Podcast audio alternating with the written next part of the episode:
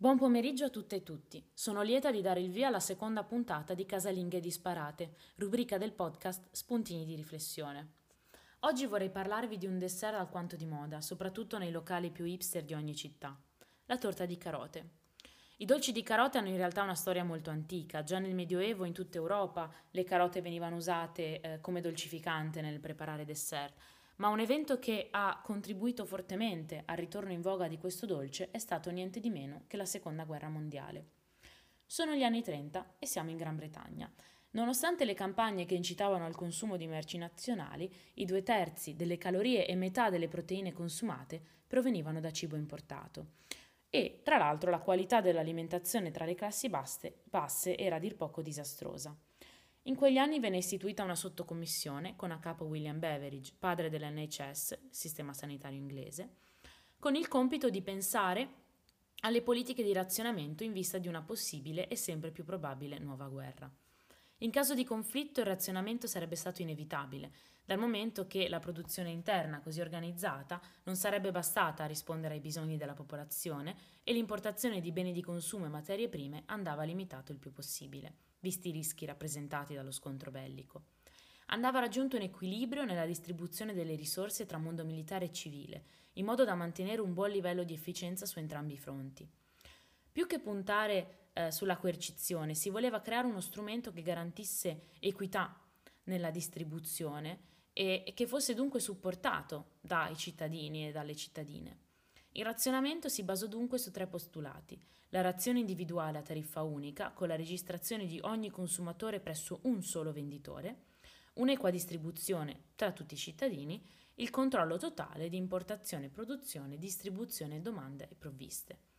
Dal momento che frutta e verdura non furono mai razionati, per via delle quantità limitate, alta deperibilità e le differenze regionali e stagionali, si cercò di incentivare l'autoproduzione domestica attraverso campagne come Grow Your Own Food e Dig for Victory, zappa per la vittoria, e in cui si chiedeva a ogni cittadino di coltivare ogni pezzo di terra disponibile.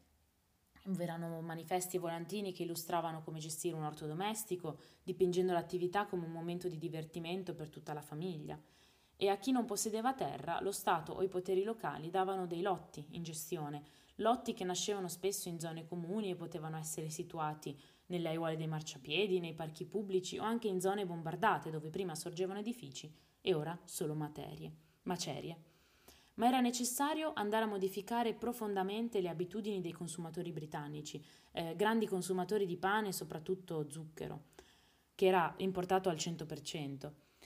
Qua entrarono in gioco le associazioni femminili, che collaborarono non solo come volontarie nei corpi civili e militari, ma anche entrando a far parte del fronte gastronomico, ovvero crearono ricette e consigli domestici su come sopravvivere alla noia e alle difficoltà della razione.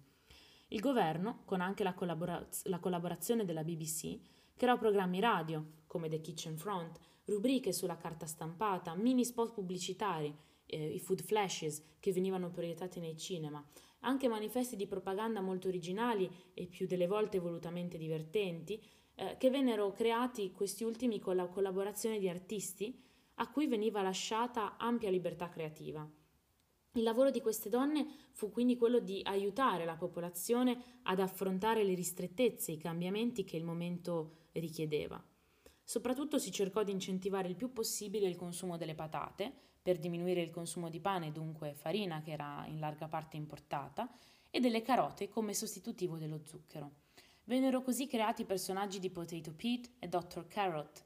Serviva che gli inglesi scegliessero di consumare questi due prodotti che erano coltivati su suolo britannico, economici e con un buon contenuto di vitamine.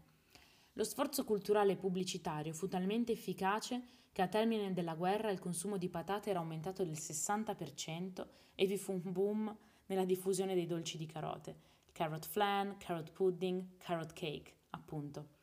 Anche sull'altra sponda dell'Atlantico si ebbe un fenomeno simile che poi, grazie all'americanizzazione del secondo dopoguerra, contribuì ancora di più alla popolarità di questo dessert nelle sue tantissime varianti.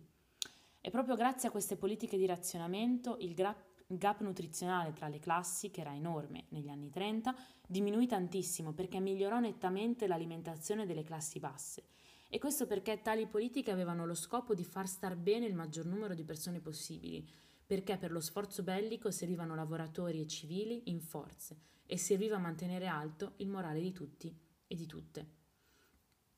Siamo giunti alla fine della seconda puntata e spero insomma che quando addentrerete la prossima fetta di torta di carote eh, anche quello vi possa aiutare a mantenere alto il morale. Buon weekend e alla prossima. Ciao!